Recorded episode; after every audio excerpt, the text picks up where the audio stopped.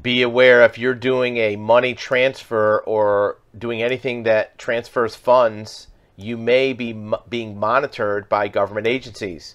An article in the Wall Street Journal that a surveillance program the government uses captures money transfers between the US and some other countries. So if you're doing a transfer of funds and you're using certain platforms, those platforms may be monitored or even reporting to government agencies.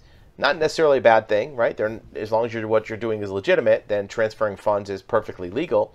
But you want to make sure you're doing the right reporting. If you have to report it for taxes, if you have to report it for any other asset uh, disclosures, you want to make sure you do that. You don't want to be doing anything for transferring funds that creates a record that's going to be illegal, that's going to get you into trouble. So there's a lot of uh, money transfers that are done every single day. There's PayPal, Zelle, uh, Venmo, other types of transfers, and there's platforms that will do it internationally that can do it either in fiat currency, cryptocurrency, local currency. Sometimes there's an intermediary that does a clearinghouse type of transfer, kind of like a wire transfer. But making sure that your funds transfer happens the way you want and being aware that these are monitored. And if you're in the US, there's a federal law that's being uh, rolled out by the IRS that is going to monitor every transfer $600 or more. So that can affect even some eBay transfers.